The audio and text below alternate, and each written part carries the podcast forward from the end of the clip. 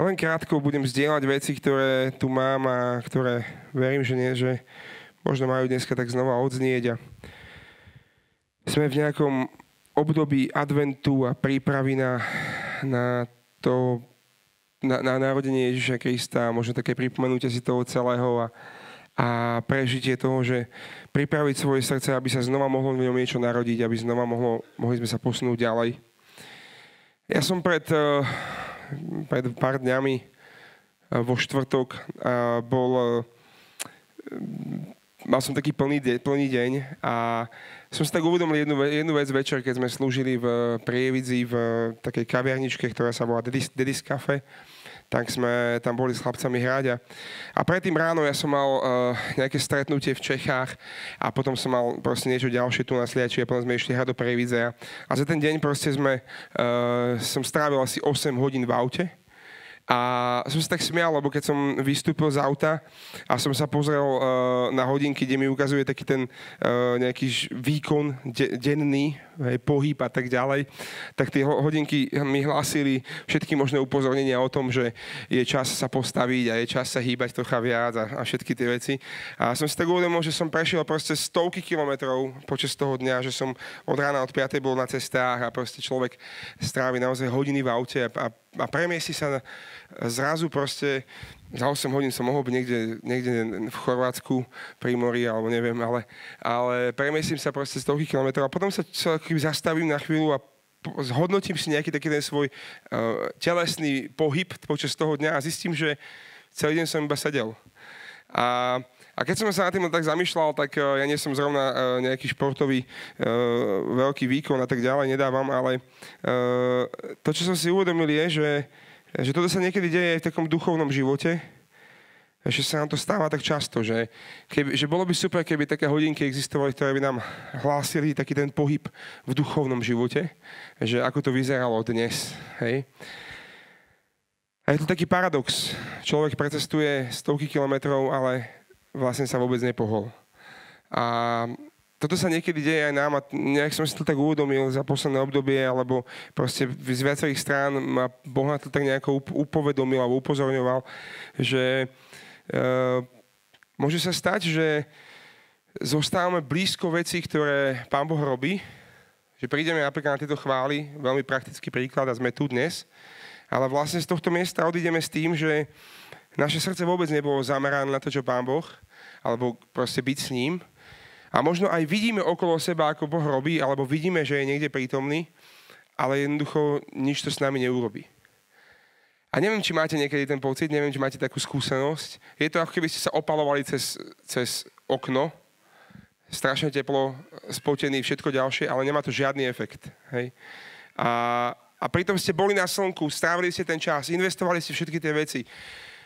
Pritom ste cestovali tie stovky kilometrov, ale pritom ste neurobili žiadny pohyb. Hej? A takéto paradoxy sa, sa dejú v živote. A, a ja si uvedomujem, že taký paradox sa niekedy deje aj, aj v tom našom kresťanskom živote a v, v spoločenstvách, že sme súčasťou tých vecí, ale akoby jednoducho nestačí byť tam, kde Pán Boh niečo robí, pretože potrebujeme byť s Bohom. A medzi tými dvomi vecami je častokrát veľký rozdiel. Ľudia radi vidia tie veci, ktoré proste sa dejú, možno kde sa oslavuje meno Ježiš, možno chodia radi na chváli a možno sú svetkami mnohých zázrakov a možno, že ste niektoré aj zažili. Ja som tento rok eh, prežil uzdravenie na, na sebe a nikdy som, eh, keď sme sa niekedy modlili za nejaké choroby alebo čokoľvek iné, teda proti nejakým chorobám, tak uh, som vždy mal v sebe také, také podvedomé hlasy, ktoré asi prichádzajú ku každému z nás, že je dobré sa modliť za iných, ale to tebe sa, by sa to nikdy nemohlo stať. Hej? A možno, že to poznáte, že diabol sa nás snaží takto klamať. A ja som toto už raz myslím spomínal, ale pre mňa to bol asi taký jeden z veľmi dôležitých momentov tohto roka, kedy pred e, konferenciou, ktorú sme mali v máji, som úplne prišiel o hlas a mal som taký, že zápal hlasiviek a doktor mi naradil úplný hlasový kľúd a, a niekoľko týždňov Bral som antibiotika a všetko možné. A stalo sa to v kontexte toho, že pred niekoľkými rokmi mi vlastne diagnostikovali na hlasivkách také, že polipy, a boli také nejaké malé veci, ktoré robili takú mm, zlú uh, úlohu, že keď sa moje hlasivky otvárali, tak tie polipy uh, sa akoby vystrčili a ten prieduch, ktorý mi prechádzal vzduch a ja som spieval, tak sa zmenšil a to vlastne namáhalo tie hlasivky. A to, čo sa mi dialo postupne, bolo to, že som vlastne po každom takomto mm, čase chvál uh, zachrípel, alebo proste už som mal zničený hlas, alebo som už nevládal. A niekoľko ročníkov turné sme ledva ustáli, že, že či vôbec to odspievam a práve kvôli tomu, že proste to išlo stále nejak tak horšie. A tento rok, eh, keď to dospelo do toho štádia, že som mal ten zápal, tak eh, sa niekoľkí ľudia za to modlili, aby, sme, aby to proste bolo uzdravené a tak ďalej. A bral som nejaké lieky na, na ten zápal a ten zápal ustúpil a proste veci si dali do poriadku. A my sme vlastne mali nahrávať CD na konferencii asi dva dní po mojej kontrole, kedy mi doktor mal povedať, či môžem alebo nemôžem spievať. A keď som bol pri tom doktorovi, tak som mu povedal, že teda nech mi vyšetrí aj tie polipy. A nech, teda nech mi to pozrie tam a uh, proste keď uh, som musel tak trochu akože spievať a počas toho, ako to pozerala. A on mi hovorí, že, že vidím to tu akože napísané niekde v papieroch, ale vy tam nič nemáte. A tak sa stalo, že vlastne som zistil, že to nejak zmizlo. Hej, mne bola ponúkaná jedna špeciálna operácia vo Viedni za 5000 eur a som povedal, že viete čo, že to nechcem. Toľko nemám. A e, chlapík, ktorý to ponúkal, tak hovoril, že viete čo, že ja vám garantujem 100% úspešnosť. A, ale proste bolo to také, také, také smiešné celé. A proste pán Boh e, to urobil úplne zadarmo. Halleluja. a, a chcem tým len povedať, že že častokrát sa nám to môže stať aj, aj nám alebo ľuďom okolo nás. Ale to, čo je kľúčové, je, že by sme popri tom, ako Boh takto koná, a tých príbehov by ste mohli rozprávať podľa mňa každý z vás desiatky, tak je dôležité keby nezabúdať na to, že či som naozaj bol s ním. A ja si myslím, že to je pre nás taká výzva. A dostal som sa ku šialeným číslám, ktoré vyšli z jednej takej štatistiky výskumu, ktorý sa dial pred nejakým časom, uh, ale je to proste aktuálna vec posledných nejakých mesiacov. Pravdepodobne tie čísla myslím, že sú aplikované hlavne na, na Ameriku. Uh, neviem, či v Európe sa takýto výskum niekedy robil. Ale je to, je to výskum o, o takej, o takej kríze odcovstva, ktorá je za nami. A ten výskum hovorí také čísla, ktoré keď som počul, a teraz vám pár z nich poviem, tak som bol veľmi šokovaný, lebo som si uvedomil, že, že toto, čo som teraz spomenul, tento princíp, že musíme byť s ním a nechať sa premeniať, s tým podľa mňa trocha súvisí. Ale vám najskôr tie čísla. Uh, 90% všetkých väzňov, teda pravdepodobne v Amerike, ten výskum je aplikovaný asi tam, uh, sú muži. A 70%, 75% z nich vyrastalo bez otca.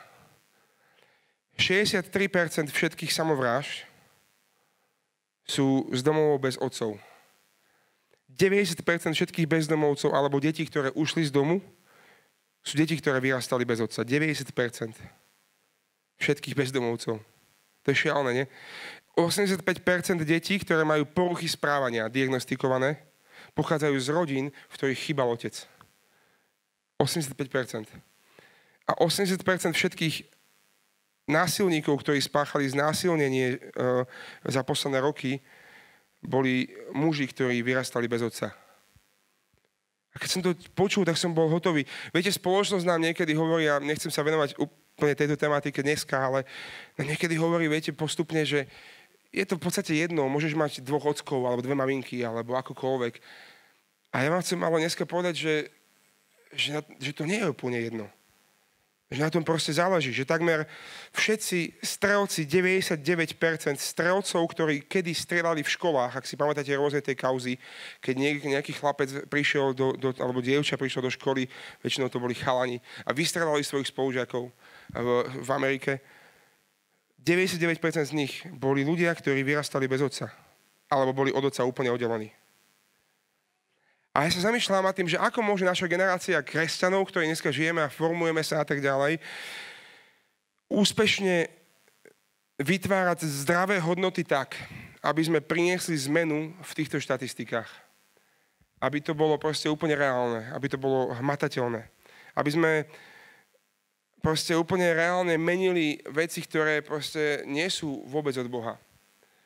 A my vieme, že, uh, že proste je to častokrát okolo nás a že častokrát možno aj mnohí z nás sme s tým zasiahnutí, že dnešná doba proste alebo posledné roky a 10 ročia trpia krízou nejakého, nejakej tej fatherless generation, generácie bez otcov a tak ďalej a tak ďalej. Ale ten dopad, ktorý tu začína mať, je, je drtivý a je šialený.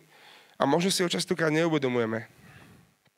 Je to ako nejaký taký prach, a chcem, chcem trocha hovoriť o takom, v takom, uh, takej metafore prachu, o ktorom hovorila Ježiš na jednom mieste a dostaneme sa k tomu, ktorý na nás bol nejakým spôsobom taký nasypaný a my si ho tak nesieme a častokrát proste nevieme, čo s ním.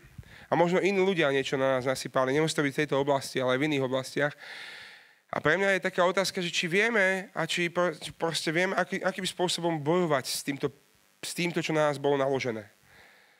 A verím tomu, že keď chodíme na, na spoločenstvo a do, do, do farnosti a na, na omše a na adorácie a na rôzne iné modlitby a tak ďalej, tak to, čo sa musí diať je, že keď sa pozrieme sami na seba, alebo ideálne je, keď to urobí niekto iný, nejaký náš priateľ, preto je dôležité a potrebné žiť v spoločenstvách, a pozri sa na tvoj život a ty sa ho spýtaš, že možno, že to môžeme ešte urobiť pred, pred Veľkou nocou ako niečo, čo bude taká výzva. Ja som tu tiež už na viacerých miestach pozval k tomu ľudí, že spýtaj sa ľudí okolo teba, že kde sa posunul tvoj život za posledných 5 rokov. A v ktorých oblastiach, v ktorých kedysi sa s tebou nedalo proste rozprávať, dneska si sa proste posunul. Kde sa vyvinul a posunul tvoj, tvoj a môj charakter a kde boli oblasti, v ktorých som kedysi reagoval ináč ako dnes a viem na svojom živote pomenovať, že Boh spôsobil to, že niečo v mojom živote proste premenil, uzdravil, vykúpil, alebo akokoľvek to povedať a zrazu sa správam úplne ináč, ako by som sa správal pred pár rokmi, pretože proste niečo v mojom vnútri bolo uzdravené. A ja som takisto čiastočne vyrastal niekoľko rokov bez otca a viem, že niektoré z tých vecí a z tých, z tých semienok prachu, ktoré sa diabol skrze okolnosti v našom živote snaží zasiať, proste Boh vždy chce odstrániť a chce premeniť na dobre. A chce to proste uzdraviť.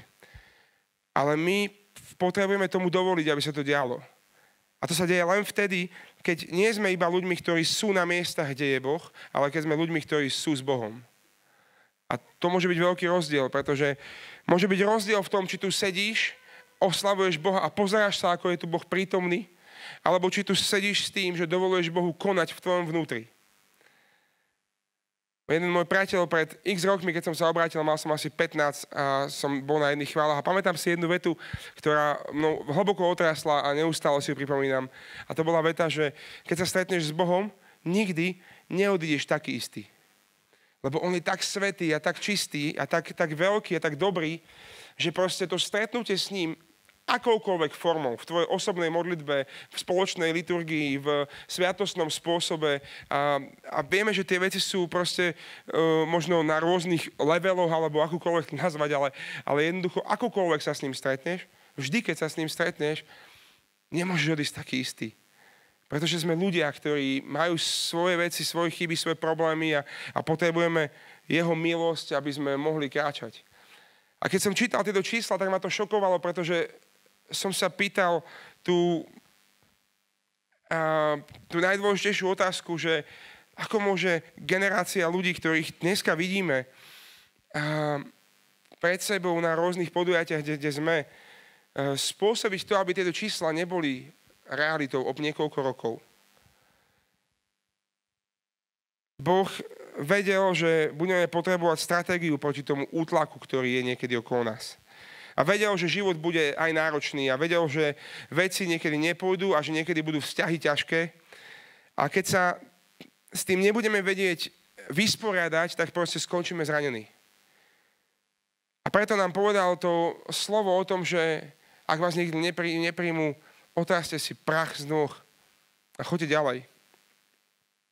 Prach je to, čo ničí tvoje poslanie. A každý jeden z nás bude potrebovať možno si uvedomiť nejakú stratégiu proti tomu útlaku, ktorý sa snaží nás udusiť. Ak sa to stalo Ježišovi, tak sa to stane aj nám. A proste v jednej minúte Dav kričal Hosana a o chvíľu neskôr kričal ukrižuj ho. Ak to urobili Kristovi, tak to urobia nám. A okolnosti, život a tak ďalej. Ak... A potrebujeme sa proste naučiť, ako sa s tým rýchlo vysporiadať.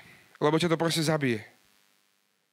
Ak nesieš na svojom živote prach, uh, dopad toho, čo sa stalo v tvojej bývalej práci, v tvojej bývalej škole alebo bývalej partii a ty si si proste ten, tú vec zobral a nesieš na svojom živote, tak v tej ďalšej práci a ďalšej škole a ďalšej partii sa stane presne to isté.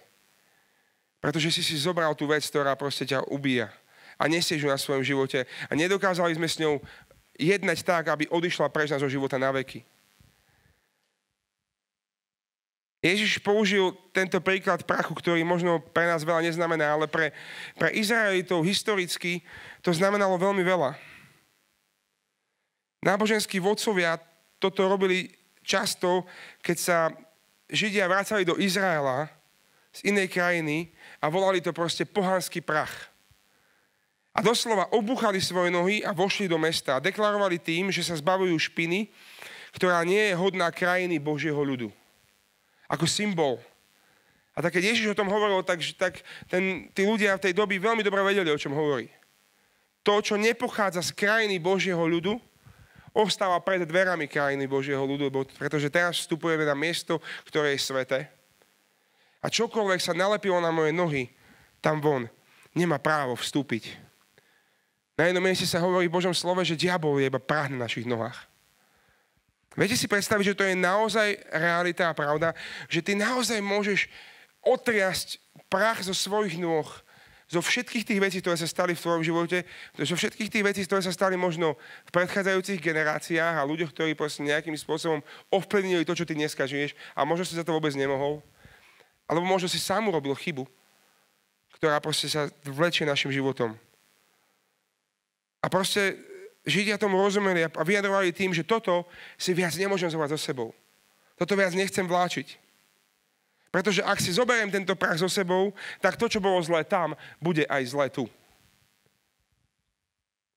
A my sme v období, v ktorom očakávame, že sa niečo nové uh, má chyby narodiť. A ja vždy vnímam advent ako, ako obdobie, kedy chcem dovoliť Kristovi, aby sa znova narodil vo mne aby znova priniesol to niečo, niečo, čo som ešte neobjavil, čo je nové v mojom živote. A ja verím, že na to, aby, aby mohlo prísť niečo nové, potrebujeme mať otvorené srdce a pochopenie tejto stratégie, že to staré potrebuje zostať tam. Ak ja budem reagovať, alebo to, ako ja budem reagovať na veci, ktoré sa dejú okolo mňa, hovorí veľa o mne, ale nič to nehovorí o veciach okolo mňa. Ako ty budeš reagovať, hovorí veľa o tebe. My si môžeme vybrať, ako budeme reagovať na veci, ktoré nás ovplyvňujú, ktoré nás dostali a tak ďalej, ktoré ovplyvňujú naše správanie, náš život. A je pravda tá, že sa tomuto prachu nedá vyhnúť, ale, ale musíme mať stratégiu, ako sa ho zbaviť. Je to proste tak, že ako ľudia, a prepačte za to slovo, ale niekedy sme proste hlúpi. A ja, ja som tiež niekedy hlúpy. Ja niekedy urobím proste hlúpe veci. Neviem, či to uh, tak máte, ale myslím si, že ak je na tomto mieste niekto, kto ešte nikdy nebol zranený v spoločenstve, alebo v rodine, alebo kdekoľvek, tak, tak možno by si sa mal postaviť, že by sme ťa troška zbili, alebo neviem. alebo si ťa mohli dotknúť. A myslím, že každý z nás prežil chvíle, kedy proste niekde v škole, v rodine, v manželstve alebo kdekoľvek inde si to niekto nevšimol, niekto ťa neprivítal, niekto ťa nevidel. A, a ja mám tak rád, keď proste môžem povedať, že vítaj v živote. že o tom to je, že proste tie veci sa budú diať. Ale dôležité je to, čo je vo mne, čo nesiem, ako budem reagovať. Čomu som dovolil, aby sa vo mne narodilo aby to vytlačilo niečo to staré. Nie je možné, aby neprišli pokušenia a pohoršenia, ale beda tomu, skrze koho prichádzajú. Niekedy ľudia, na ktorých som počul najviac zlého, sa stali mojimi najlepší priateľmi. Viete prečo? Pretože si zrazu uvedomíš, že to nebolo o tom človeku, o ktorom sa hovorilo, ale niekto iný na neho hádzal špinu, hádzal prach. A ten prach vlastne vôbec nehovoril nič o tom človeku, o ktorom sa, sa hovorilo, ale skôr o tom, ktorý hovoril. Chápete? Častokrát proste z ľudí, ktorých, na ktorých bolo najviac uh, tlačené a kydané, zrazu sa stali ľudia, ktorí boli najsilnejší alebo najlepší. Žijeme v kultúre, ktorá si veľmi rada z času na čas na niekoho hodí prach, alebo ani nie z času na čas, ale každý deň. Ľudia ešte stále prežívajú bulvárne časopisy kvôli tomu, že ľudia veľmi radi majú titulky, ktoré hovoria o hriechu niekoho iného a preto ich kupujú, pretože ich to zaujíma. Ale nebezpečenstvo je v tom, ak sa zasekneme v tomto momente, ak nič nedokážeme urobiť, pretože toto nám proste kradne potom rodiny a kradne nám to celé komunity a, a ľudí a tak ďalej. Jeden človek raz povedal, život je príliš krátky a tvoje poslanie je príliš veľké na to, aby si žil urazený. A viete, ja veľmi mám rád e, naše spoločenstvo tu zo Sliača, ktoré máme, ale mnohé iné spoločenstva, ale zároveň viem, že, že v mnohých spoločenstvách, s ktorými sa stretávame a e, ľuďoch, ktorí sa snažia spolu prežívať vieru a spolu budovať veci, tak vieme, že toto urazenie sa je častokrát dôvod, prečo tu polovica našich priateľov dneska už nie je. A častokrát s tým nemôžeme nič urobiť, lebo proste je to náročné. Ale ja vás chcem pozvať k tomu, aby sme takto nežili. Aby sme neboli ľudia, ktorí proste si zoberú to, čo nás niekto nakydal a budú to niesť. A budú niesť taký ten balvan neodpustenia a budú niesť taký ten balvan uh, urazenia sa a proste nebudeme sa nás nikto môcť ani dotknúť, lebo všetko vás bude potom bolieť. Nedávajte miesto diablovi, hovorí Efezanom 4.27. Na inom mieste sa píše, zoprite sa diablovi a újde od vás. Zopríme sa veciam, ktoré na nás diabol chcel naložiť, aby si ich nechcel ako ten útlak, ktorý proste je na našom živote častokrát. Ak si budeme držať a, taký ten, živiť taký ten hnev alebo proste kultivovať tú zatopknutosť, tak to nebude fungovať. A Ježiš nám povedal, že nie všade, kam pôjdete, vás príjmu. A nie všade, kam pôjdete, vás budú mať radi. A nesprávajme sa tak, ako keby nás každý musel mať rád. Ale snažme sa my mať radi všetkých. A neprestávame byť samým sebou, ale hľadajme zároveň to, kým nás Pán Boh povolal byť. A dovolujeme mu, aby nás nejakým spôsobom menil. A pretože sloboda v tomto celom, v týchto všetkých okolnostiach, ktoré sú okolo nás, ľudí, božích ľudí, ktorí sa nenechajú zraniť len tak. Není v tom, že na teba niekto položí ruky, alebo že proste niekto sa ťa dotkne, alebo že niekto sa bude za teba modliť, alebo že niečo špeciálne sa stane. Ale prichádza, prichádza to rozhodnutím. Keď si vyberieš, že budeš človek, aký chceš byť uprostred toho celého, keď sa veci okolo nás rútia alebo čokoľvek sa deje.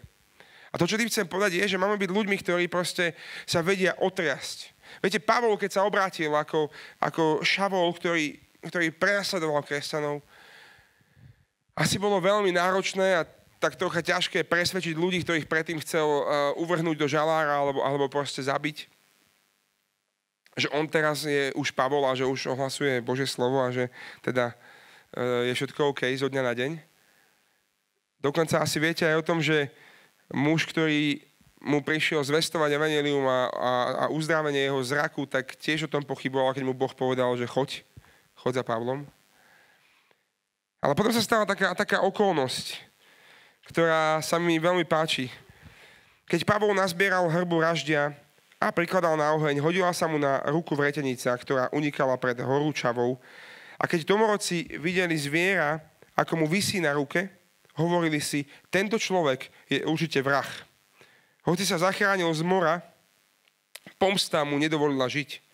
Ale on strasol zviera do ohňa a nič zlé sa mu nestalo. Oni čakali, že opuchne, alebo náraz padne a umrie. Ale keď už dlho čakali a videli, že sa s ním nič zle nedeje, zmenili mienku a hovorili, že je to Boh. Zajímavé. Viete, že Pavol stroskotal a, a domorodci zrazu sa s ním stretli a on, tá vretenica mu skočila na, na ruku a uhryzla ho. A teda logicky tento jed ho mal usmrtiť. To, čo sa mi na tom celom páči, je, možno v tomto kontexte, o ktorom hovoríme, je, že spôsob, akými sa otrasieš z vecí, ktoré sú okolo teba a ktoré na teba útočia, dokazuje, či si muž alebo žena pod Božia, podľa Božieho srdca. A je to častokrát aj svedectvom pre ľudí okolo teba. Ľudia si hovoria, čože? Takéto tlaky, takéto zranenia, a takéto osočovania, a takéto bolesti a ty zostávaš v pokoji, nechápem. Ty držíš smer, ty smerovanie v živote, nechápem. Neznieš znechutenie, neznieš zničenie, neznieš ako človek, ktorý by tu dneska mal plakať nad všetkými vecami, ktoré sa stali v tvojom živote alebo v tých veciach. Ale ty zrazu stále dovoluješ, aby sa narodilo čosi nové. Stále sa pozeráš vpred. Stále hľadáš nádej na miesto beznádeje, stále hľadáš radosť na miesto smutku. Čo sa to deje?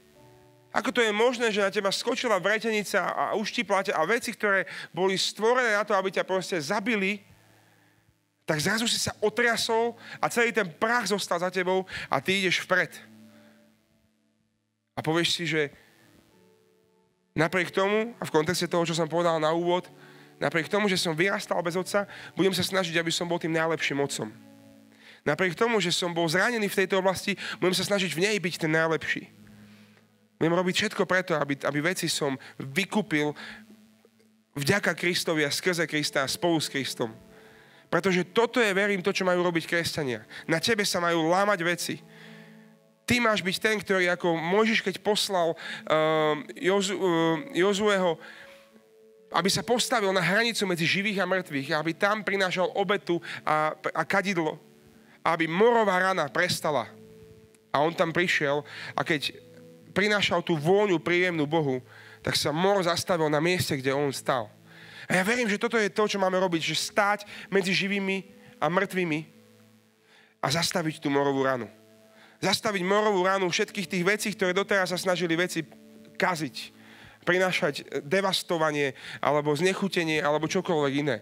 Znižovať percentá toho, čo sa deje ľuďom, ktorí vyrastali bez otcov. Pretože sa stretnú s tebou a ty im zvestuješ otcovstvo nebeského otca alebo čokoľvek ďalšie. To bol iba jeden z príkladov, ktoré som dneska chcel použiť, lebo ma šokovala tá štatistika, ale tých vecí je o mnoho viac. Ten prach, ktorý je na našom živote, je ho o mnoho viac. A otázka je, že či to, že sa Kristus narodí v nás počas týchto Vianoc, spôsobí to, že tieto veci budú v mene Ježiš premenené. Že budú premenené že zrazu tam, kde si strádal, sa otvoria nové dvere. Zrazu tam, kde proste ti chýbalo, bude prebytok. Zrazu proste z páznych čbánov bude zrazu to, že ich naplní olej, ako to bolo u proroka. Veľmi sa mi páči množstvo príbehov v Božom slova. Niektoré z nich na záver chcem len spomenúť o tom princípe, že ver tomu, že Boh si ťa chce použiť. A v, toto nie je v Božom slovo, ešte jeden príklad poviem, v Novom, na Novom Zelande sú, sú vtáci, neviem, vám to raz nehovoril už, ktorí, uh, je tam 41% vtáctva, ktorá nedokáže lietať. A je to postupnosťou nejakého času a vývoja tejto krajiny. A vy asi viete, že Nový Zeland je krásna krajina s veľkou a krásnou prírodou a tak ďalej, ale 41% vtákov nedokáže lietať. A hovorí sa, že jeden z dôvodov, prečo to tak je, je, že už dlhé roky a 10 ročia tam proste ne, neexistujú a nežijú predátory, ktorí by sa živili vtákmi. A tak tieto vtáci nemajú dôvod zlietnúť, pretože sa nemusia báť o svoj život a nikto ne, po nich nejde. A keď v tvojom živote neprichádza ten tlak proti tebe, tak častokrát to spôsobuje to, že, že prestávame lietať. Pretože pointa je tá, že nie je v tom, že by neprišli nejaké súženia. Pointa je v tom, ako ich dokážeme ustať. Pretože to nám dáva zdvih. Ako lietadlu, ktoré musí vzlietať vždycky oproti vetru, aby mohlo byť, mať ten zdvih. A tak počujte, možno niečo o Dávidovi, ktorý zhromaždil, keď bol prenasledovaný Saulom, zhromaždil k sebe ľudí ktorý vytvoril svoju armádu. A hovorí sa v Božom slove, zhromaždili sa k nemu všetci utláčaní, všetci, čo mali veriteľa, dlžníci, ale aj všetci zatrpnutí a on sa stal ich veliteľom. Bolo ich asi 400 mužov. Ja si neviem predstaviť viesť spoločenstvo, v ktorom všetci, ktorí tam prídu, budú utlačaní, budú mať dlhy a budú zatrpknutí. A to bude naša armáda. 400 mužov. Šialené. Ale Dávid ich doviedol k úspešnému koncu. Alebo poznáte to proroctvo Izajáša, ktoré hovorí, duch pána Jahveho je na mne, pretože ma pomazal a poslal ma hlásať radosť ubitým a obviazať zlomených srdcom, zajacom ohlásiť slobodu a spútaným oslobodenie. Ohlásiť pán, rok pánovej milosti a deň pomsty nášho Boha na potešenie všetkých zarmútených, aby som dal zarmúteným Siona, aby som im dal veniec na miesto popola, olej plesania na miesto smútku a rúcho radosti, miesto sklesnutého ducha. A budú ich volať duby spravodlivosti. Štep pána na ozdobu, vybudujú odveké sútiny, zrúceniny predkov postavia, obnovia spustošené mesta, trosky od pokolenia na pokolenie a tak ďalej. Neviem, či sme si niekedy uvedomili, že to tá slávna Dávidová armáda bola skupina dlžníkov, veriteľov a ľudí, ktorí boli zatrpknutí. Ten prorocký Boží ľud, ktorý vybuduje odveké sutiny, ktorých budú volať duby spravodlivosti a budú ich volať štep pána na ozdobu, tak to sú tí ubití, obviazaní so zlomeným srdcom, zajatci, ktorých prišiel Boh oslobodiť a spútaní ľudia – to sú tí, ktorí boli zarmútení a on im dal potešenie a tí, ktorí, ktorým dal veniec na miesto popola a, a, a olej plesania na miesto smútku a rucho radosti na miesto sklesnutého ducha. Tí, ktorí ktorým dá Boh, aby videli povstať odveké sutiny, sú tí, ktorí boli sklesnutého ducha. A nakoniec, aj v kontexte tej piesne, ktorou sa teraz budeme modliť, a v kontexte toho, že za posledných pár mesiacov vo svete vyšli štyri piesne, myslím, uh, naprieč rôznymi takými prúdmi, ktoré Pán Boh robí na, v rôznych cirkvách a ktoré vychádzajú z toho istého textu Božieho slova, a to je Ezechiel 37. A bolo to pre mňa veľmi také šokujúce, my sme túto piesň napísali tiež vo februári, približne v tom istom období, kedy pravdepodobne eh, mnohé z týchto piesní boli nahrávané a potom boli um, vydané na mnohých CD-čkách od Hillsongu cez Martina Smitha až po, až po uh, ďalšej kapely, ktoré proste píšu chválové piesne. To pies, sú to piesne, ktoré všetky hovoria o uh, Ezechielovi 37 a o suchých kostiach a o armáde, ktorá povstala z nich. A to je ten posledný príklad, ktorý chcem povedať. Viete, že možno nie si zatrpknutý, možno, že nie si uh, slesnutého ducha, ani, ani dlžník, ani nič iné. Možno, že niektoré veci v tvojom živote a v mojom živote už boli na tom tak zle, že už proste boli mŕtve. Že už proste si povedal, že nič sa nedá robiť. Že to, s týmto som proste skončil. A na to má Boh riešenie. A aj o tom hovorí, že z týchto suchých kostí povstala veľká armáda. A prišiel duch. A prišiel život a na miestach, kde e, vládol smutok, zrazu zavládla radosť. V srdciach, ktoré boli zmietané smutkom, zavládla radosť. A tak sme aj napísali túto pieseň niekedy, myslím, že vo februári tohto roku a, a volá sa, že znovu povstávam. A hovorí o tom, že on dáva nové dvere na miesta, kde som dlho strádal. On dáva nové srdce na miesta, kde, kde proste bol, bol smutok. A on je Boh, ktorý prebýva v nás, ktorý oživil naše kosti, že my sme tá armáda. Neviem ako, ako každý jeden z nás, ale ja som prežil na svojom živote, že áno, raz bol čas v mojom živote, kedy som bol mŕtvý a kedy Boh prišiel a dotkol sa ma a kedy som bol duchovne mŕtvý, kedy som ho nepoznal a kedy sa ma Pán Boh dotkol a vytrhol ma z veci a hriechu a veci, ktoré boli zlé a, a za, zavolal ma na tú cestu života za ním. Cestu, kde, kde ktorá není bez problémov, ale ktorá ma učí, ako vstávať, ako ísť stále na novo, ako ísť ďalej, ako odražať všetky tie, tie veci, ten prach, ako sa ho striasť a ako ísť ďalej.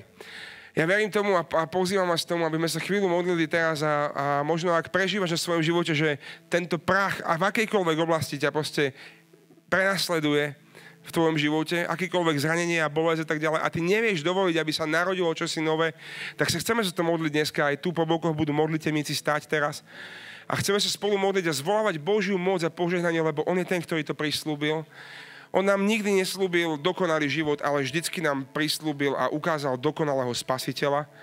A v tomto dokonalom spasiteľovi všetky veci nášho života môžu byť úplne vyriešené. A tak sa modlím, aby sme aj v tejto piesni boli ľuďmi, ktorí budú prorokovať obnovenie. Ktorí budú prehlasovať nové, nový život nad suchými kostiami. Ktorí obnovia svoj pohľad, ktorí sa rozhodnú, že idem ďalej Zanechávam všetko, čo na mňa hodili ľudia z tohto sveta. Zanechávam všetko to, čo na mňa hodili predchádzajúce generácie. Chcem, aby môj charakter sa vyvíjal, aby sa menil. Chcem, aby moja, moja povaha sa zmenila. Chcem, aby veci, ktoré proste teraz od teba príjmam, Pane, aby každý rok niekto z môjho okolia mi povedal, vieš čo, vidím, jak sa, jak sa meníš. Vidím, jak meníš svoje reakcie, vidím, jak meníš svoj pohľad, svoju láskavosť, svoje dobré slova. To si nikdy predtým neukázal, ne, nedokázal. Vidím, ako si človekom povzbudenia a nikdy predtým si taký nebol. Vidím, ako si si človekom radosti a nikdy predtým si taký nebol. Pretože toto je to, čo sa má diať, keď žijeme s Bohom.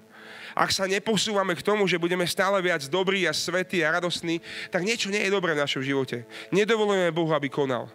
A ja túžim mu to dovoliť, ja chcem vás do toho pozvať, aby sme mu to dovolili aj teraz, aj počas tohto adventu, aby sme mu dovolili, aby sa aspoň jedna z týchto vecí narodila v nás mene Ježiš. V nasledujúcich čas.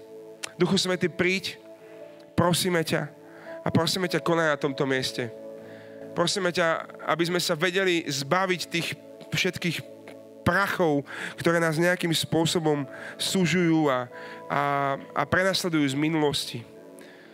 Všetky prachy, ktoré, celý ten prach o, o, v oblasti neodpustení, v oblasti financií a dlžvob, v oblasti sklesnutého ducha a straty vášne, straty e, nádeje a radosti. My si teraz pýtame v mene Ježiš, to ako Pavol striasol zo svojej ruky vretenicu, nič sa mu nestalo. My teraz chceme striasť zo svojho života všetky tie veci, ktoré na nás svet, diabol, alebo my sami, alebo ľudia okolo nás proste nahádzali a my si ich nesieme a nevieme ísť ďalej. Pretože v Tvojom mene je všetko nové a Ty tvoríš stále niečo nové. A my Ti chceme dovoliť sa narodiť v našom srdci, aby si nás znova a znova vykupoval z týchto vecí, lebo kvôli tomu si prišiel na svet. Prosím ťa, Ježiš, prosím ťa, Duchu Svety, rob to teraz. A ak s tým potrebuješ pomôcť, tak príďte ku našim modlitevníkom a chceme sa za to modliť teraz spoločne. Amen.